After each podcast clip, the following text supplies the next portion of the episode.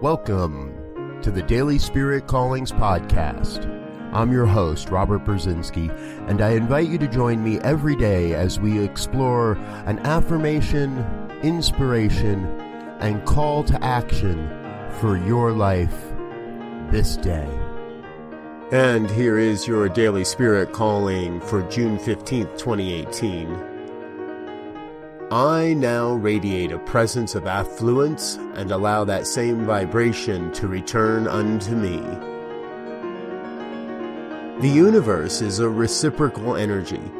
That which we send out must return unto us, sometimes multiplied, sometimes not, and yet what we receive is always an expression of what we sent out. Today, you are called to only send out thoughts and beliefs that you would like to see manifest as your future reality. Thank you for listening to Daily Spirit Callings.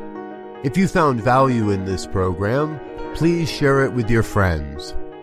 Learn more about Spirit Evolving Ministries at spiritevolving.com. Until next time, peace and blessings. Go forth and prosper.